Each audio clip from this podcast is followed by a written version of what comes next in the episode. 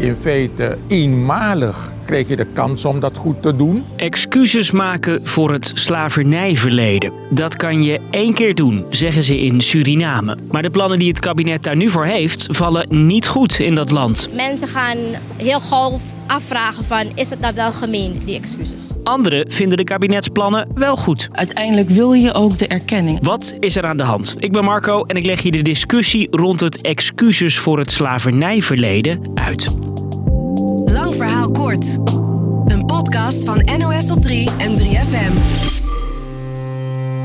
Voor hun bieden wij onze oprechte excuses aan. Voor de langdurige betrokkenheid bij de koloniale slavenhandel en uitbuiting van de tot slaafgemaakten.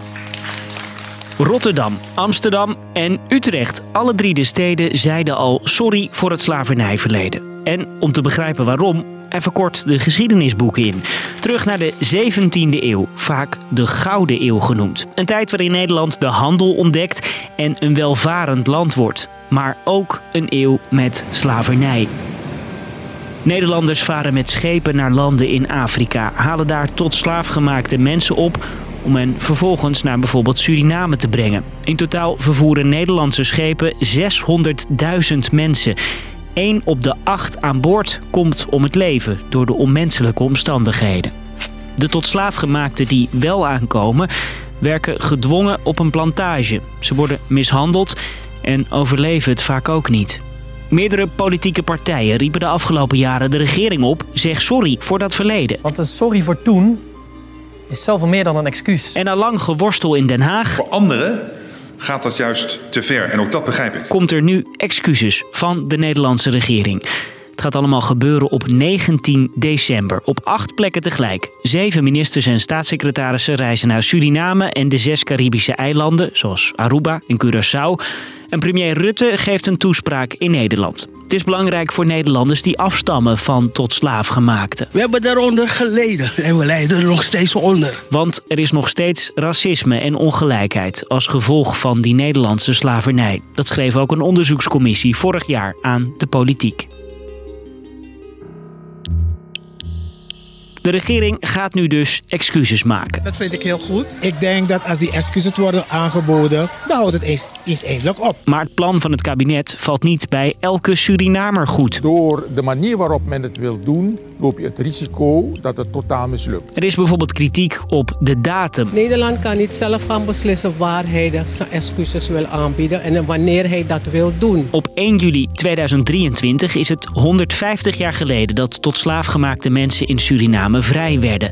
Dat zou het moment voor excuses moeten zijn. Niet 19 december, vinden ze daar. De partij die ook excuses moet ontvangen, die wil daar ook op voorbereid zijn. Vooral ook natuurlijk van eh, wat wordt de tekst hè, van de excuses. Daar wil je ook wel inspraak in, of in hebben. En er is kritiek over wie excuses komt maken. Dan eh, moet dat gebeuren door eh, de hoogste van het land. Dan eh, is het eh, Rutte. Of de koning. Maar het kabinet zou minister voor rechtsbescherming Frank Weerwind naar Suriname sturen voor de speech. Weerwind heeft zelf Surinaamse roots en zijn voorouders zijn tot slaaf gemaakt. En dat valt niet goed. Als uh, iemand met Surinaamse kom af, met Surinaamse roots, sturen om basically werk te gaan doen wat de Nederlanders zelf had moeten doen. Meneer Weerwind heeft recht dat excuses aan hem worden aangeboden. Die kritiek is ook in Nederland aangekomen. Die speciale commissie die de regering adviseerde om excuses te maken, hoort de zorgen uit Suriname. Dit signaal wat nu uit Suriname komt, dat moeten we wel heel erg serieus nemen. Want we kunnen het ons niet permitteren dat zo'n verzoeningspoging van excuses weer uitloopt op een disaster. Maar er is nog tijd, tot 19 december, zeggen zij. Politiek, praat erover met de mensen, is hun oproep. Er is trouwens niet in heel Caribisch Nederland kritiek op de excusesplannen. Het standpunt van Aruba is dat welgemeende excuses altijd welkom zijn. Belangenclub Ninzee, die opkomt in Nederland voor het slavernijverleden, vindt de excuses ook niet overhaast. Wat ons betreft uh, hadden de excuses al in 1863 moeten plaatsvinden.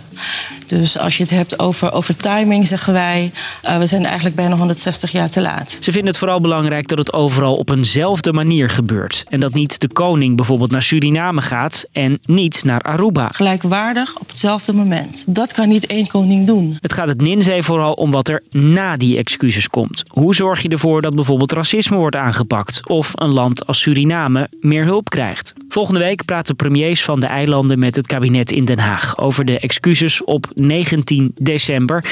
Premier Rutte laat nog weinig los. Het enige wat ik u kan bevestigen is 19 december. Ik hoor ook allerlei geruchten over op allerlei plekken in de wereld. Daar zeggen wij nog niks over.